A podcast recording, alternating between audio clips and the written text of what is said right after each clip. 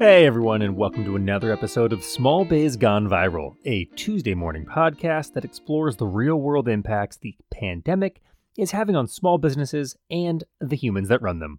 I'm your host and small business owner, Grant LeBeau. Today's guest is business coach Audrey Holst. She will share what kinds of anxieties she was seeing from her clients, the advice she gives to them, and maybe even sprinkle in some advice for you. But first, our fun fact. Yay! Our fun fact this week is not fun at all. 11 months into the pandemic, and small businesses are reporting a drop in revenue of, on average, 30%. Small biz revenues have been on a slow and steady decline from the 20% benchmark set in the summer of 2020, slowly trickling farther and farther away from their pre COVID revenues, down almost a full third relative to where they were before this god awful pandemic started. If you liked those numbers, you're in for a treat because up next is Facts and Figures. Each week, we do a brief quantitative summary of what's going on in the world of COVID, unemployment, and the stock market. We start this week with some good news. The number of active COVID cases in the world is down 20% from five weeks ago.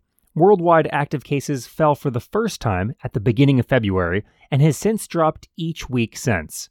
The US was seeing a similar decline, but for reasons I haven't figured out yet, we plateaued last week, holding steady at 70,000 new cases each day. This is in spite of 1.5 million vaccines being administered each day, with now 1 in 8 Americans vaccinated. Though 1 in 8 might not sound great, keep in mind the vaccine rollout strategy was designed to hit the most vulnerable populations the f- earliest. So while the spreaders, aka the young, haven't yet been immunized, those most likely to die from COVID, aka the elderly, have been vaccinated. My uneducated hypothesis is the result of this strategy will yield a mortality rate that will drop faster than the overall rate of spread. Yet to be seen, though, how that hypothesis pans out. On to the economy, which I'm almost getting sick of talking about because it's basically the same thing every week. An insane number of people filed for unemployment. 730,000 people last week alone, a number that would have been record setting prior to COVID, but instead is just so average. And the stock market just cruises onward and upward, staying, hovering, remaining in record territory, artificially pumped up by record low interest rates. Good news is the second round of PPP is mid rollout, so at least small businesses have something to celebrate, and there may actually be yet more to come. As a $2 trillion, well, $1.9 trillion pandemic rescue package looks like it should be passing through Congress in the next week or so. And on that note, let's quickly talk about ways to support small businesses. One, obviously, buy from them. Two, comment, rate, review online, and hear me out in real life. Tell your friends about the small businesses you like and you'd like to see succeed and why. And number three, just like all their content, their posts, whatever on social, Twitter, Insta, I don't know, eHarmony, whatever your favorite thing is. These three things add up, trust me. And last thing before we get to our interview, some exciting news, at least for me. I started a new business that I want to share with you called Maker Day. That's M K R D A Y, all about makers. I'm embarrassed that it took me so long to think of it, but after 44 episodes of listening to small business owners share their struggles and how they are looking for new revenue streams, I tried to come up with my own and came up with Maker Day, which creates unforgettable remote group experiences. Whether it's a team building or client entertainment, Maker Day connects groups to small business owners who lead an hour or so long Zoom where participants get to try, let's say, the chocolate made by the owner of a chocolate company, and then learn from that chocolatier how to make truffles. Or try kombucha. And then after the tasting, move on to brewing your own kombucha, taught by the head brewmaster and co owner of that kombucha company, one of my favorites here locally, Babe Kombucha. We just launched with our first six makers, which means we are going to be looking for more makers and, of course, more customers. If you have either email A to Z at makerday.com. That's A, the number two, and then Z, like, you know, an encyclopedia that has everything you need to know. A to Z at makerday.com or go to makerday.com for more info. That's M K R D A Y. And with that, interview time. My guest today is Audrey Holst. Audrey helps people reform their perfectionism so they can reclaim their agency and put their full energy, into what really matters. Her work uses a combination of mindfulness and neuroscience tools and combines over a decade of experience teaching yoga with deep knowledge of the nervous system and extensive training and work as a certified professional coach. Through her fortitude and flow process, Audrey guides individuals and groups through a holistic experience to shift the way they approach themselves and the things that matter to them for good.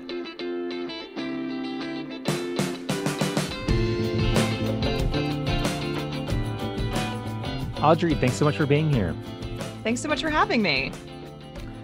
To to get started, I think that the phrase and kind of world in general of of personal coaching is quite broad. Yeah. So to start, what is fortitude and flow? So fortitude and flow is a process that I take my clients through to help them have tools that they can handle their life better it's kind of the the short story of it all. Um, mindfulness is a really powerful practice, but even when I use the word mindfulness, people bring to mind this very specific and rigid practice, which often keeps them from being able to practice it or use it in any practical way. So, in order to get people the benefits of mindfulness without getting them hung up on all the like so called ways you're supposed to do it, I take them through this process, which essentially teaches them how to use meditation and mindfulness techniques in their everyday life in a very doable and human way. I, I like that. Is I feel like I, I could use some of that you're probably thinking, couldn't we all? That's why. I yeah, I would love if everybody would do it. so, what is the what does that look like from a from a business model? So, I have uh, an individual. I have one-on-one coaching clients. So, people will come in and work with me specifically on their particular. I will call it their particular brand of perfectionism because the most of the people that come in are really high achieving, high highly motivated people who have gotten very far in their lives with a very specific way of doing things, but then they've kind of hit this this plateau for lack of a better word. I don't like to use it in terms of hierarchies, but it is kind of this feeling of like I can't quite get where I want to go. So people will come to me one on one and I'll work with them individually. And then I also um, teach workshops and I have a group membership that I work with people on a regular basis around the same the same principles that I use in the in the fortitude and flow process. And at least uh, as of 2019, early 2020, where were you getting your clients from? How many clients ish were you working with on a on an annual basis? And were they in person or over this thing that no one had ever heard of called Zoom? I actually do a lot of my coaching on the phone because I like to be able to be so my I will get here, but my my background is in movement. It's in yoga. And I tie that into the coaching that I do. So a lot of the times when I'm coaching, I have people moving around and it's very difficult to do with Zoom. So phone calls, people will sometimes go for walks. People will sometimes move around the house. Sometimes I'll I'll coach them through some sort of movement. Um, so I've been using the phone that that old that old phone thing. I remember um, what that um, remember that?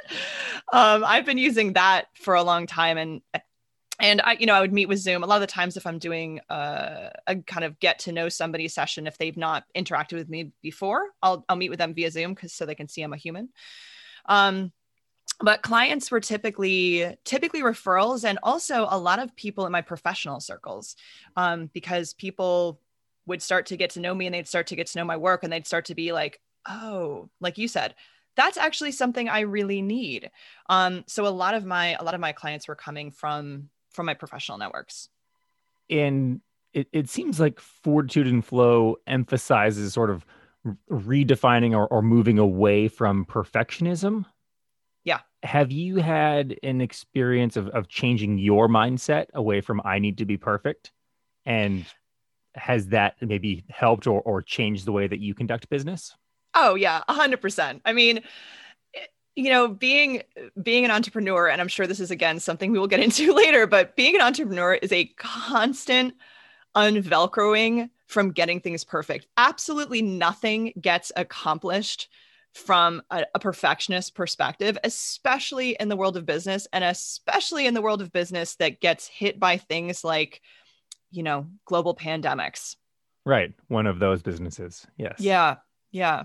But it's, you know, it's a lot of the things I think a lot of people in my in my industry, you know, we teach what we know, we teach what we understand. So it's certainly been something that I have gone through myself personally.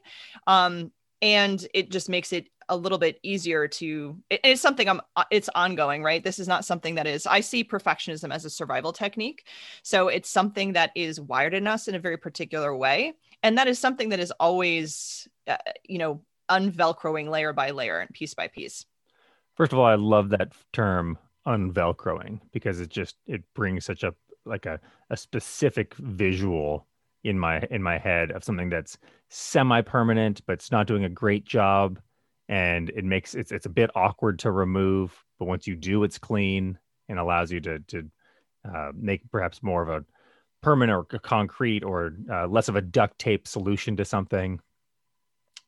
Yeah that, that, good word choice. Hey thanks. Uh, so as you know, the this first segment we call it the, the pre-COVID or the before COVID set, and is basically to kind of um, establish what business was like for you headed into COVID. So, just a, a couple of kind of early quantitative things. One, you are a sole proprietorship. Is that correct? That is correct. Okay. Uh, two, uh, did you mention earlier about how many cu- clients you're working with, or how many clients were you planning on working with in 2020? Yeah, I was basically planning on doubling the amount of clients that I was working with. It was it was uh, basically the long story short is I was planning on doubling business in 2020. I was planning on doubling the amount of clients I was working with. I was planning on you're probably already getting to these questions, but I'm kind of jumping the jumping the ship on this. No, no, no. These are all the what, what, was planned in an ideal non-pandemic world.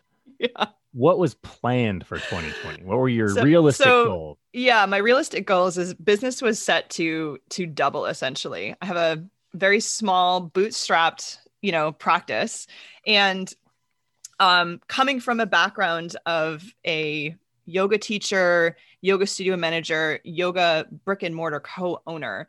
So coming into this venture with like not a ton of capital and again, bootstrapping things, but I was set to uh, ready to like basically double my business. I was set to release my my book in the summer.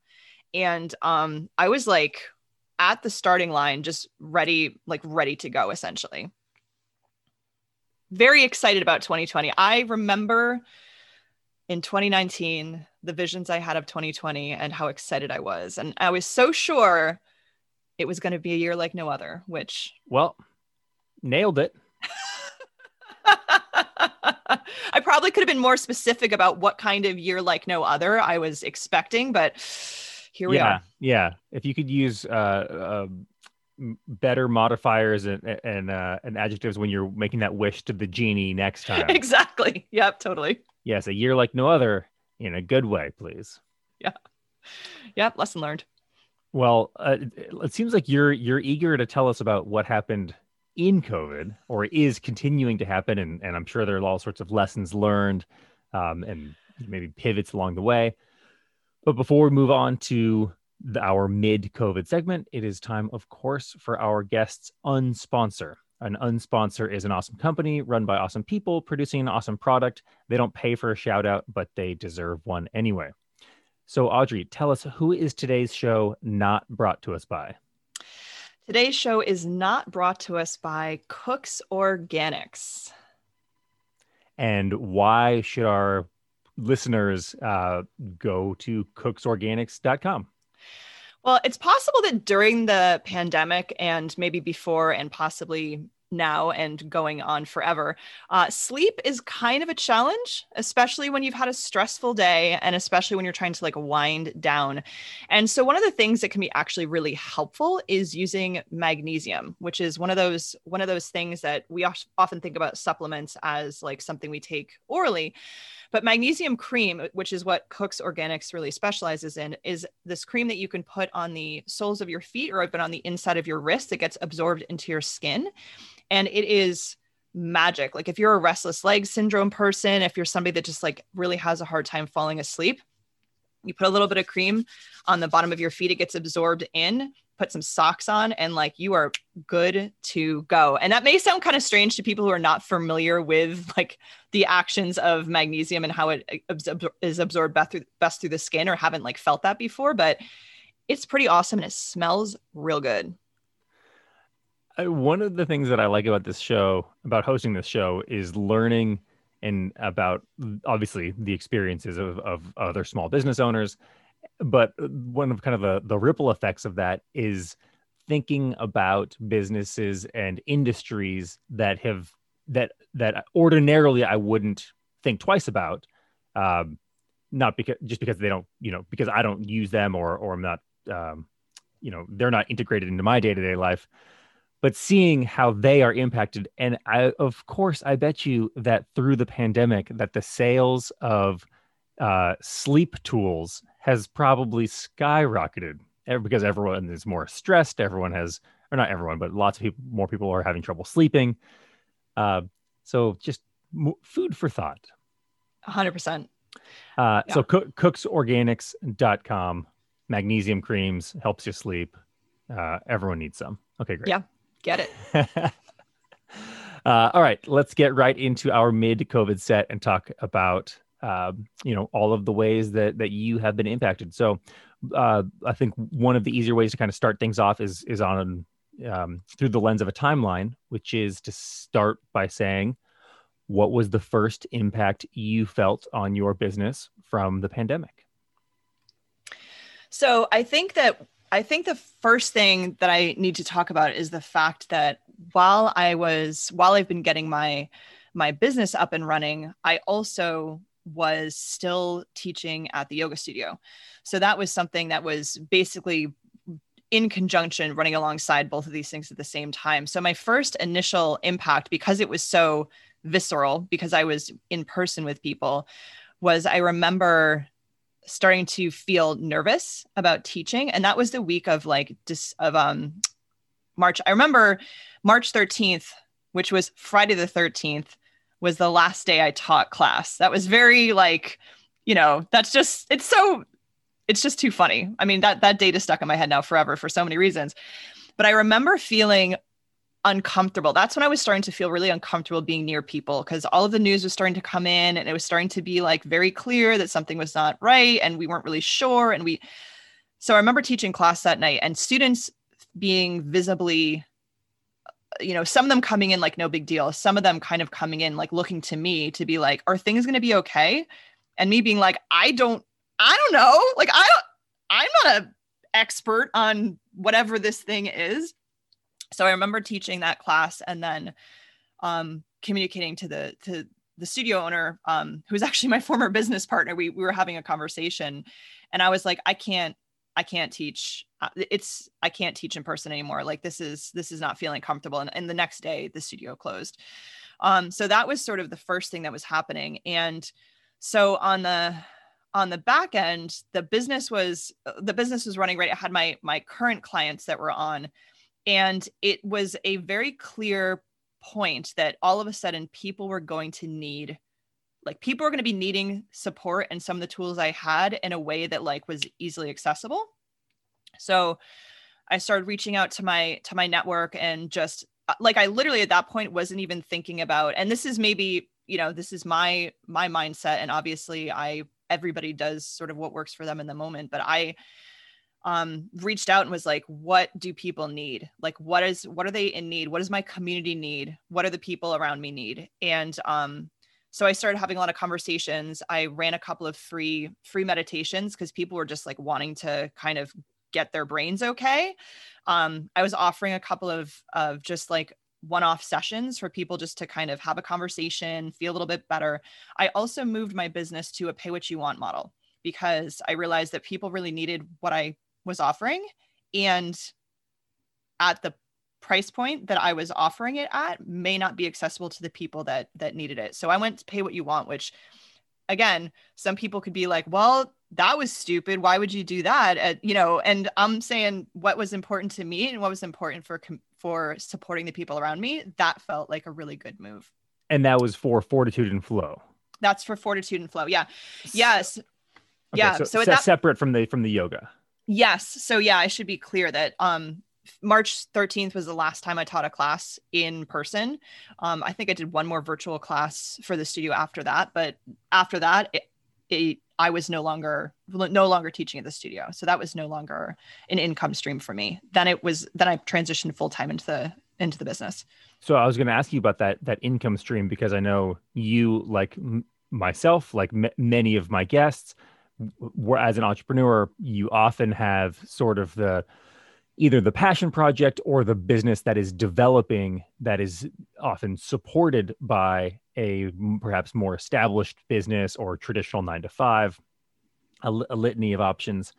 And you, like you said, you had been a co-owner at one point of of that yoga studio, and then mm-hmm. manager, and then you were teaching as a way, I think, of supporting growth of fortitude and flow.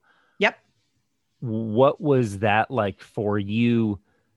Uh, I guess financially and then also um, mentally, spiritually, etc. as you know, the pandemic happens, so you and and your crutch sort of your your established your, your support your guaranteed revenue flow revenue stream is essentially wiped out on that Friday the 13th. What was that like for you? it was it's so interesting because I remember and and I've heard other people talk about it this way also, which it, which is very interesting. My initial reaction was very calm. Like I was super calm about it because it was like for the first time everybody was shut down. It's like everybody just had to stop. And there was something about that moment of, oh, like none of us can do anything. Like none of us can do anything. We just can't do anything. There was something about that that felt almost like a relief, which sounds real weird to say that way, but that's the way it felt. It was like a relief that everything just kind of ground to a halt and it felt like some space that had never existed before, especially in this very high what felt like a very high pressure constantly going going going going going in the business world it just everything slowed down and we all just kind of looked around and we're like okay this is weird. Right? That's when that's the time period where people were posting pictures of like empty streets with like deer running down it or you know the birds are singing in places they've right. never sung before Nature right that was making a comeback right. Right. And i remember very clearly the conversations where people were joking around like oh man, could you imagine if we were still doing this in August? Like we were at that point, we had no idea what the scale of this was. And we were like, cool. So we basically got like two months off, you know, that kind of, it was kind of felt like that. And so literally about this time, and I, um, I, uh, I had been on a, uh, like basically a support I don't know what the word is. It was basically like a support webinar teaching thing with the, with my current coach.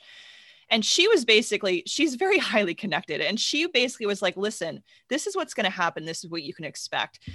This pandemic whole thing is not going to be over for the next 12 to 18 months. And I remember her saying that and me like not being able to put the dots together. I was like, did she say 12 to 18 months? That's that doesn't make any sense. Like I couldn't conceive that. Of course, right. she's D- like does not right. compute. Yeah, she's completely right. And then she was like, "Listen, after the pandemic, there's going to be a recovery phase, which is going to be another, you know, X amount of months." Now at this point, I don't even remember what she what she said because at that point my brain was still stuck on this is going to be 12 to 18 months. Um, and so she was basically, you know, we were talking about how do we pivot our businesses to serve the people that we need to serve, and then also take this timeline into consideration because this is the reality of what we're going to be looking at for the next 12 to 18 months. Yep. So, of course, she was right as we went along. Things did not get back to normal in August. Things did not get back to normal in September. And, um, and I, at the time, was just starting, I we got into the pandemic and I realized that the um I think this is something that a couple of people have said too is that the pandemic created a lot of clarity.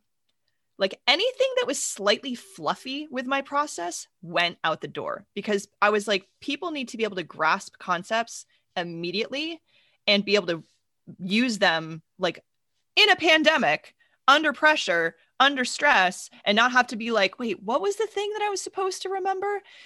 So I end up slash. So at the same time, I was writing my book. So I end up slashing a bunch of content in the book. I end up pivoting the book because a lot of my stuff was around burnout at the time. It got transitioned into perfectionism because I realized that was actually the conversation I wanted to be having. So like in the meantime while I'm running the business and like keeping things going forward, I'm also having a pivot within the business that was happening in terms of my positioning. I'm also all of a sudden now I've slashed half of my book and I'm rewriting half of the book. Um you know, I've moved my model to a pay what you can. So it's it was and you know, my my business's you know the investor essentially that i was using with my business was no longer available. So it became this sort of like okay we're going we're doing these things. This is getting slashed. This is getting changed. It was like moving parts all over the place. So it was like first the calm and then the like oh my gosh. And and then it then i started to realize like oh this is actually where we're living. Like this is where we're going to be living for for a while. Um and that was that was like yeah that was that was a whole different yeah. Different situation. I feel like that that's you were probably in a relatively unique situation if you what once you got past that disbelief. But if you were able to know or even if you were m- moving forward with the assumption that it would mm, take another 12 to 18 months to still be in the pandemic and then of course there would be a recovery period.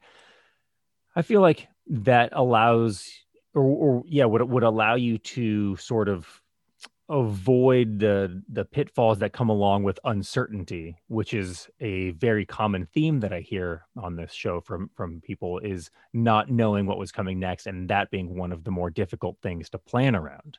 Yeah. So I guess kudos to to you and to your to your coach for being able to kind of cut through the noise and and be maybe more realistic about how long this is this you know the pandemic will will will continue on. Yeah.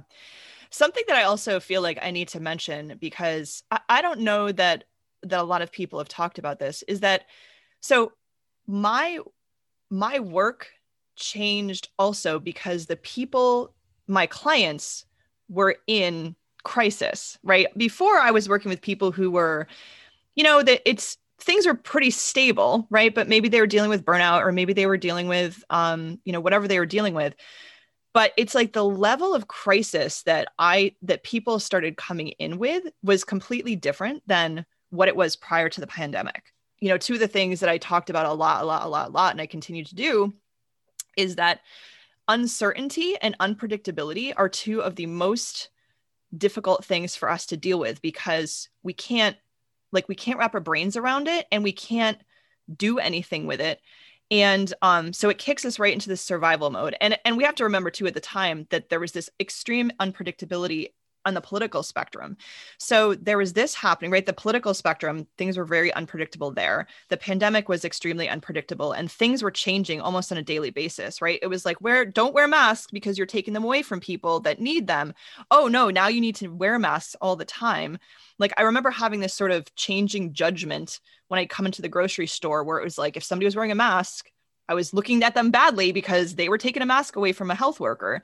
And then like the next week, it's like you went into the store and if you weren't wearing a mask, all of a sudden there was something wrong with you. There was this like weird reality shifting back and forth. And so I was dealing with it. My clients were dealing with it. So it was like I was sort of having this oncoming. And um this sort of unregulated anxious nervous system thing impacts all of us. So it's like, you know, often people would be coming in with their sort of unique anxieties, but their general pool of functioning was pretty good, right? Like people around them were just kind of living their lives. Now there are people coming to me with these like sort of anxious systems that are surrounded by a bunch of other anxious systems and nobody's like kind of figuring out how to be okay in it. So it it it really was like this sort of collective thing um, that I was experiencing in my world, and maybe is helpful for other people to just to hear that because I think that a lot of a lot of conversation around this has been like, okay, then I just got used to the no- new normal and I moved on, and it's like, well, no, we were not okay, and we're still not okay. Like this is not okay the way we're functioning right now. It's not normal, and it's not we've been asked to deal with a lot that we shouldn't have to be asked to deal with. So I feel like I just have to put that out there. Sure, or at least at the very least that we're not prepared to deal with because we have no experience to draw from in dealing with with something like this, at least not in the US. Totally.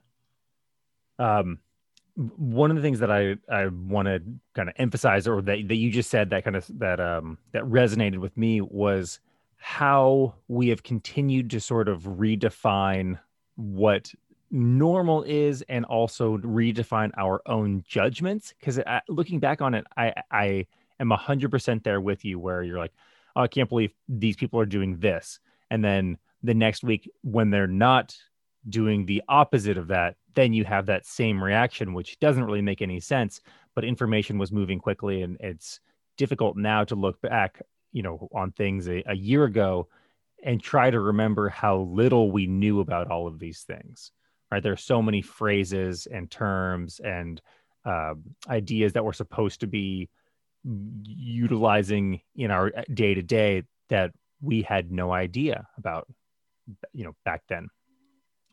Um i i just saw something on a little clip of this like adorable little three year old on instagram going around putting their hands underneath like odd looking boxes that and trying to get uh, hand sanitizer out of it because like that's what that's what they know now. Yes. Right? So there's also we're and I feel like we're we're all sort of making these different pivots to that to, to that to their version of of that little adorable toddler. Um, has your client base shifted at all through the pandemic as like in the beginning, especially I'm curious in the beginning, it seems like okay, people are undergoing all, all sorts of different stresses and could use whether it's a business coach or a therapist or something to deal with all these these huge stresses that have just sort of been thrust upon them. But also, when there's so much uncertainty, people and, and we were told to stay in our homes and and you know this new phrase of like sheltering in place came about was there a delay before customers or before clients started to kind of seek you out?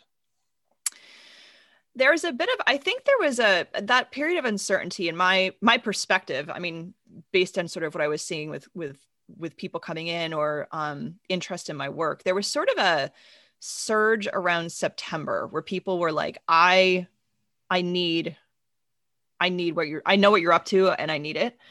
Um, so I think that there was a bit of a and and also when I when I changed the pay what you want model, I offered it to people who were already in my in my circle, right? Who were already paying me at full price because I realized that a lot of people's income were being affected.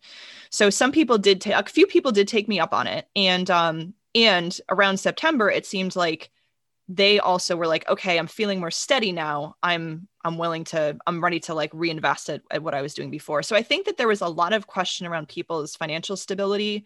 Um, you know, obviously starting in March and then going through the summer and people being like, I don't really know about this. So it seemed like something happened around the September mark where people felt like things were stable enough or or predictable enough in some way, shape, or form that they felt like, okay, I do feel like this is something that I need. I feel like this is something I can financially invest in. Um, and so, yeah, that was my that was my perception. It seems ironic that clients would wait until there is stability in I guess the the phrase that we can use it that we, that we can uh, shine a light on that has also become normalized uh, that didn't make any sense prior to this is new normal. So once sort of the um, the the the waters calmed a little bit, or or maybe we just got used to the storm. That's when people started to seek you out.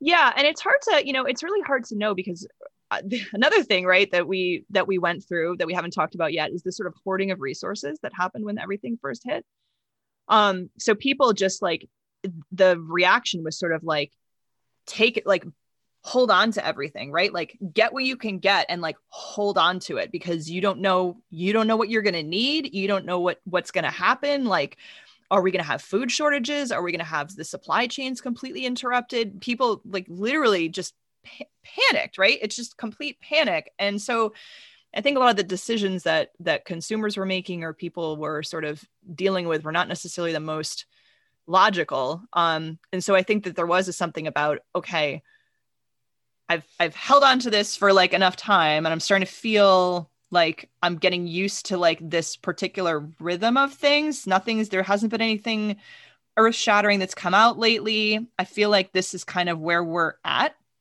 So i have a feeling that that might have had something to do with it also. I think that if the hoarding of resources was a topic on Family Feud, that the number one point getter would be toilet paper. A hundred percent. And I had this experience. This was something that was very clear to me. Um, you know, like when we talk about the pandemic in the in the later times when we look back at this as like a part of our history, right? Um, I remember walking through uh, the grocery store and looking around and seeing just empty shelves and having a panic attack. Like just it ha- was such a viscerally uh impactful visual to see like people wandering around in these empty shelves. It was like it was immediately panic inducing because it's like i've never seen this before. And when you see those empty shelves there's something about that that feels like will that shelf ever fill up again you know? So yeah it, like some real serious uh I remember my friend telling a story too where she was coming down the aisle with the toilet paper. And this is when we were also very paranoid about people touching anything that was like, you know, like squeezing the toilet paper, that there was like two bags of toilet paper and this woman was like squeezing both bags. And my friend being like, don't touch, like, you touch it, you buy it. Like, don't touch that one. Like, that one's mine, but now I don't want it because you've touched it. You know, like, we were nuts. First of all, who's squeezing nuts. it like a like it's an avocado or a melon or something? You're trying to see how ripe the toilet paper is. Exactly. I mean, humanity, you know. Sure. Have you seen the types of help that people are seeking, the type of coaching that people are seeking? Has that evolved throughout the pandemic? The, the sort of the reasons why they are coming to you. And and for those established um, clients of yours who you had prior to, to the pandemic has have their needs changed over the course of the pandemic? Totally. Yeah totally.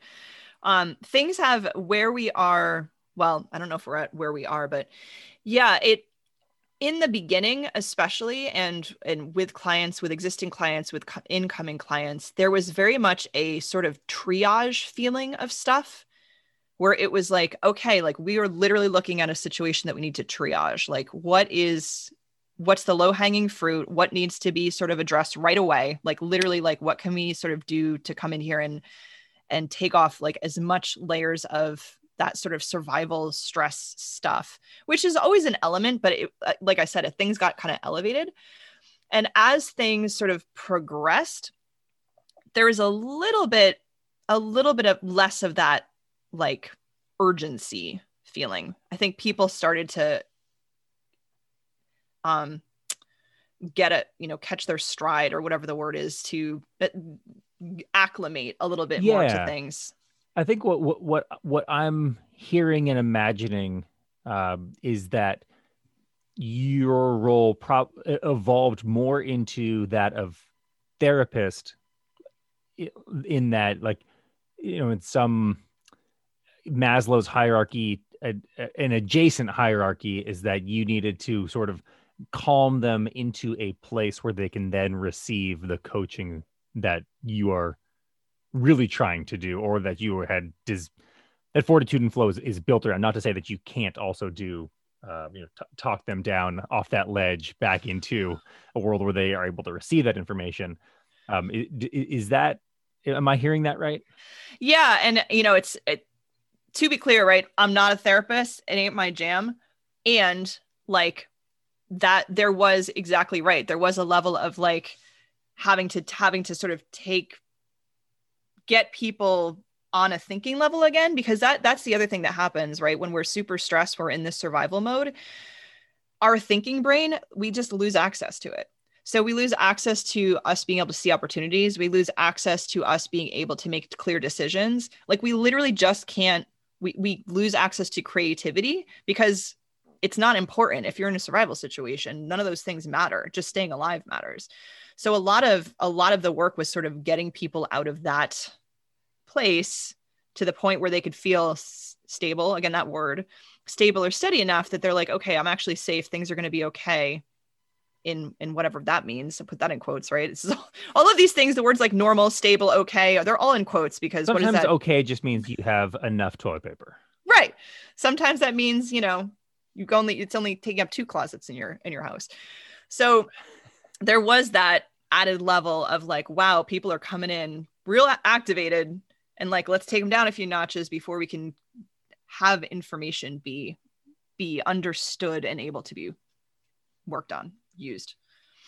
I'm curious based off of your timeline of of people taking maybe six months to sort of take stock and r- become at ease enough with this new normal and its day-to-day stresses to then seek out your coaching how that impacted your revenue stream and and number of clients relative to what you had forecast for 2020 oh it was rough. Yeah. I mean it was like zero. It was like where you know i had like i had maybe like one ongoing client and where there was an expectation of having probably three or four coming in it was like one ongoing client that was that had been with me. So it was it was it was rough. And and um even navigating i had no idea how to navigate unemployment with the yoga studio. Like all of these things that i literally had never done before and i didn't know how to navigate this stuff and it was not communicated well. I didn't you know i wasn't really sure how to navigate the system there. So like it was it was kind of a hot mess.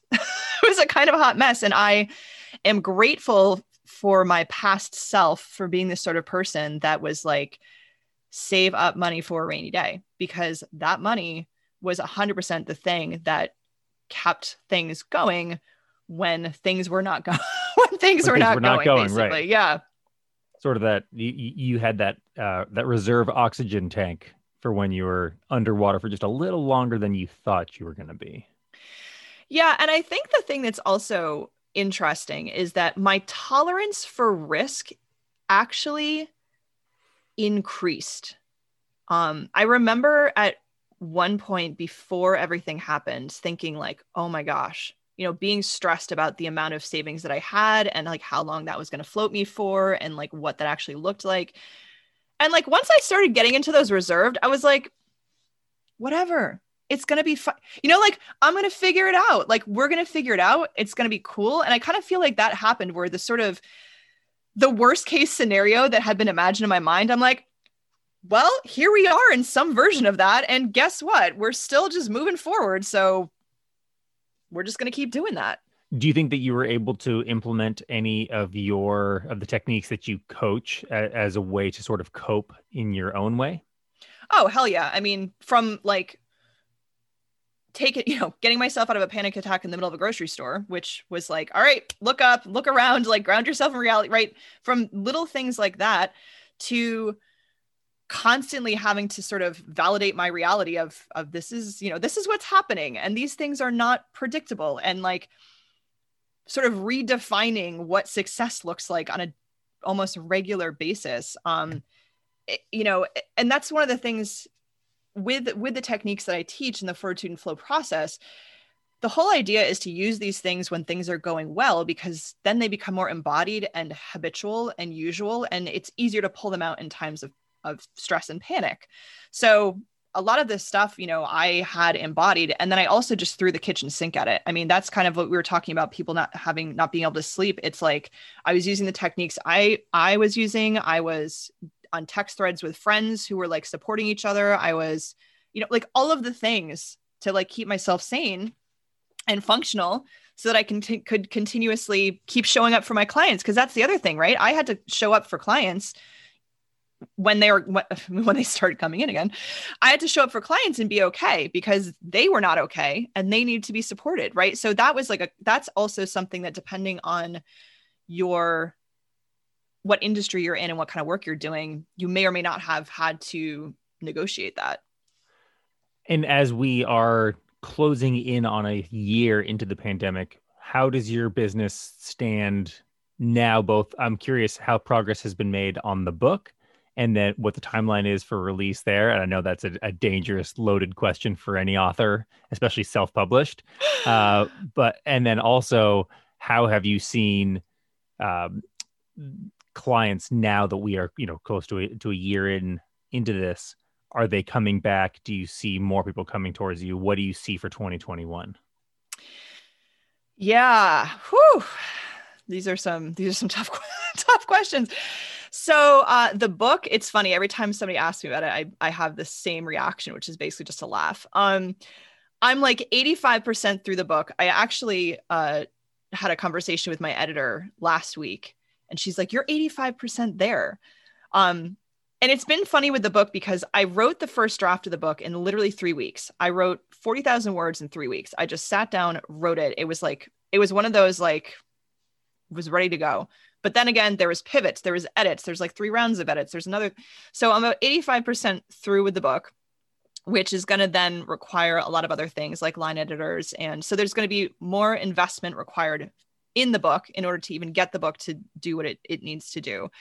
Um, it's been quiet. It's actually been a pretty quiet um, beginning of the year in terms of of getting clients in and that sort of thing. And I've been sort of I had sort of my plan set for January 2021 like okay this is what we're doing this year and um and I'm I'm having a little pause with that even to be like okay is this actually what this business needs to be continuing to do? Is this what's actually most helpful for people? Because the one-on-one stuff is a big investment. The group stuff seems to be more interesting to people. Um, i think collective work is actually going to be more helpful for people going forward to be with other people. So you know i've been kind of thinking about that and then also sort of looking at the runway of what is my you know what are my financial cushions here which have gotten thinner right as the year has gone through. So it looks like you know 2021 is like i'm going to kind of stay the course. I have literally no idea about the launch of the book at this point. Like i because i don't know what the capacity i have for writing it is.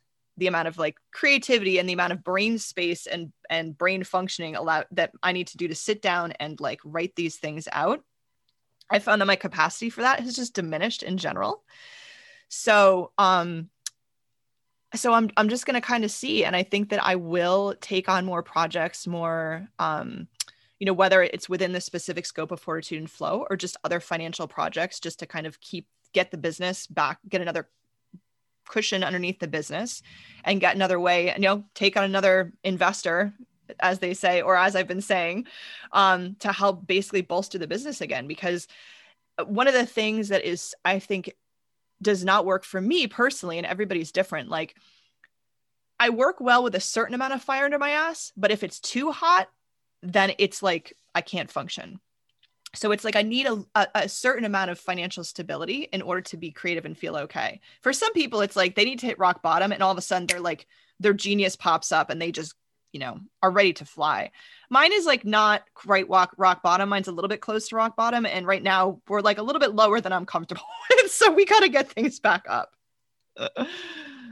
I I hear you. I I yeah, you want to be uh, out in front of that stampede enough to think you can still outrun it totally. without being Lion King Mufasa run. I don't want to smell the buffalo breath. Like if I can smell the buffalo breath, which I'm pretty close to right now, that is too close for me. Too close for comfort. Like I'm not ready to like ride the buffalo stampede. I just want to keep in front of it.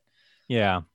And I I'm glad you brought up the the need to maybe find other uh, other sources of, of revenue to support the thing that you want to be spending your time on because i think that that's that's a reality that i think a lot of small business owners have to face in a pandemic or or not.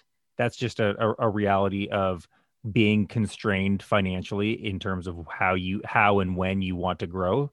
And sometimes you need to go back to maybe even that job that you had quit to go start this new thing or do some consulting or do you know or go work at you know some hourly job what whatever you have to do in order to maintain that that dream and, and ability to grow the company that you eventually that is the end goal.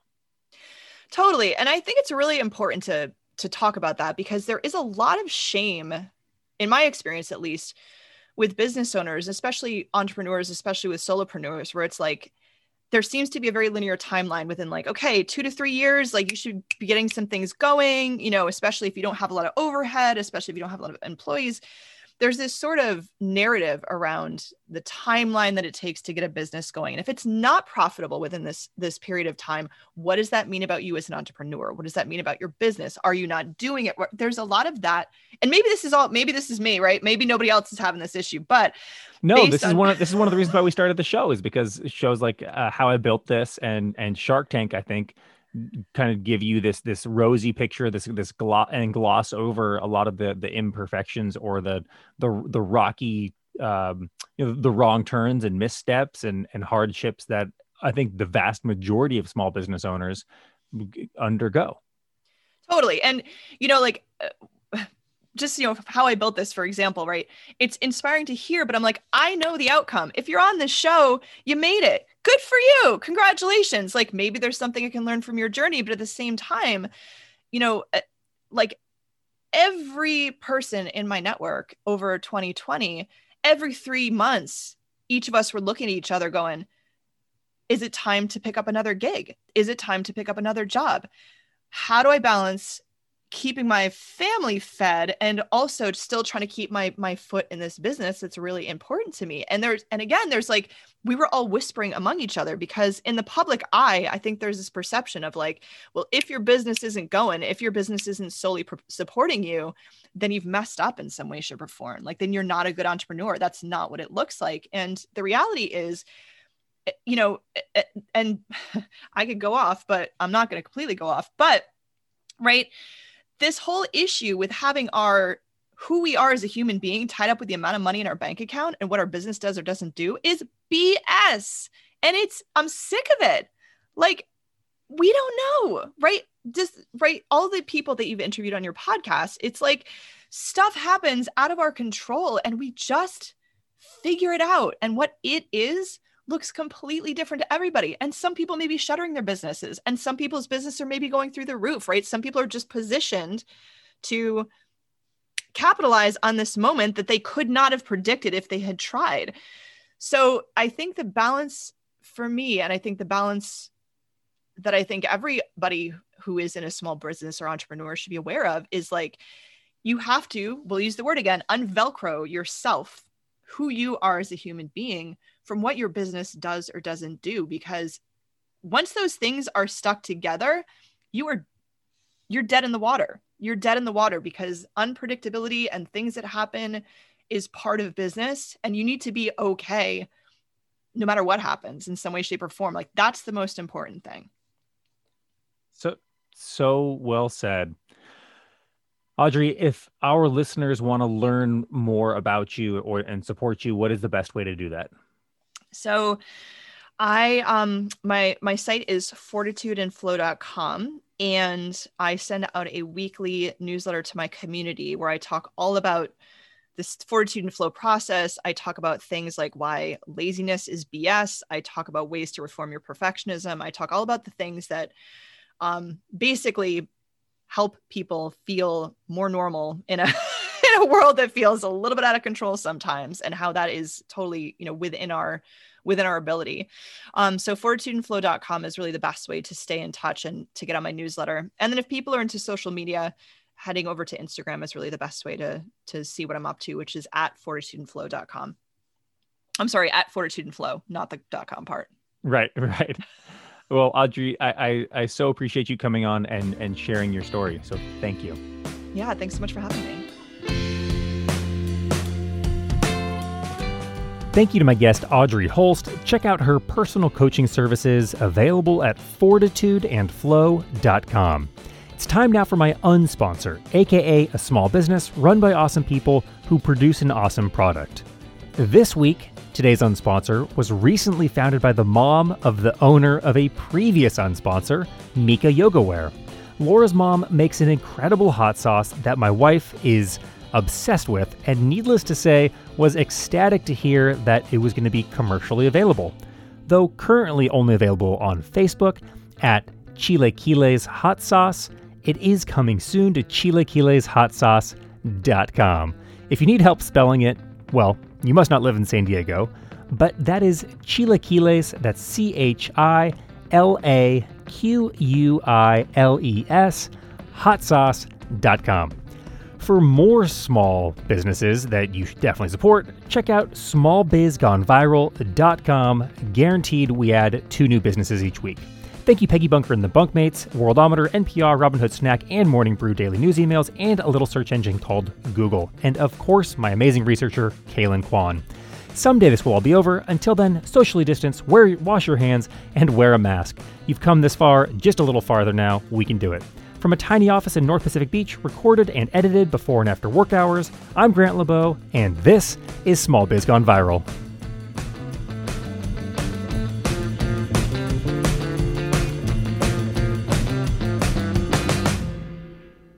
And we're back as always with our quick bonus lightning round. We have lofty goals for today's lightning round. I think we have six questions. We're going to see if we can do it. Audrey, let's get to it. Let, yeah. Question number one What is your least favorite question about your business to receive? Um, usually people just want to talk to me about their friend that's a life coach because they're trying to create some sort of source of connection. But usually that just makes me bristle because we have such an unregulated industry that usually their friend that's a life coach is just somebody that gives bad advice about things that they don't know anything about. And I hate being grouped into that category. Ugh, brutal. Question number two What are your biggest sources of stress from work? Uh, biggest sources of stress from work is self management. I'm really not great at it, and entrepreneurship requires a lot of it. So, managing my expectations, defining success, managing my energy. I don't know what the hell I'm doing half the time. Um, lack of clear and consistent income. Uh, I've had to really learn how to manage my emotions like big time. Well, one way to express that leads us to our next question. How do you feel when your husband asks how your day was? Um, at one point, that actually would instantly re like create tears. Like I would just instantly cry because I would feel like I needed to uh, justify what I did or didn't do during the day, how I'd have to like explain my worth as what I was producing or what I got done. And um, that question actually had to be nixed from our conversations. And we've had to be more of a like, tell me about your day as opposed to like justify your existence on this planet through your work. Well, uh, good segue there to our next question. Explain your feelings when someone you just met at a cocktail party asks you, maybe not a cocktail party, when someone you just met asks, So what do you do? Yeah, this is another one that I hear people like, I love my job so much. And I love when people ask me this question. I actually don't really like this question um, for the same reason of this feeling that, like, why don't we all just stand around and talk about how we make money? Because that seems to be the most important thing that I need to know about you. And I would just love for this as the touch point, like how you make money, to not be the first thing that we think we need to learn about a person. How do you feel when someone you've known for a really long time, whose opinion you you value, when they ask you about the the status or progress of your company?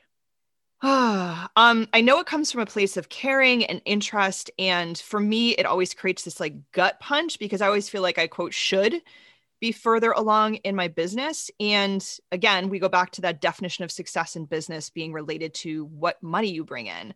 Um, so I can really be you know hard on myself about that and so i try to basically like steer the conversation towards like how my clients are doing or like the impact my business is having on other people and because we're a happy podcast what is your favorite part of being an entrepreneur um, the the ability that I have to set my own values and hold myself to those. I'm not beholden to a company's so-called values. I actually can honor my humanity, honor the humanity of the people I work with, and really hold steady to the things that um, help keep me in integrity, help to create a world that I want to see. And it basically just puts like this other level of imagination, possibility into the world, which I think we all can need and all can use. Audrey, thank you so much for sharing. It was it was my honor to ha- having you on the show. Thanks so much for having me. This was so fun.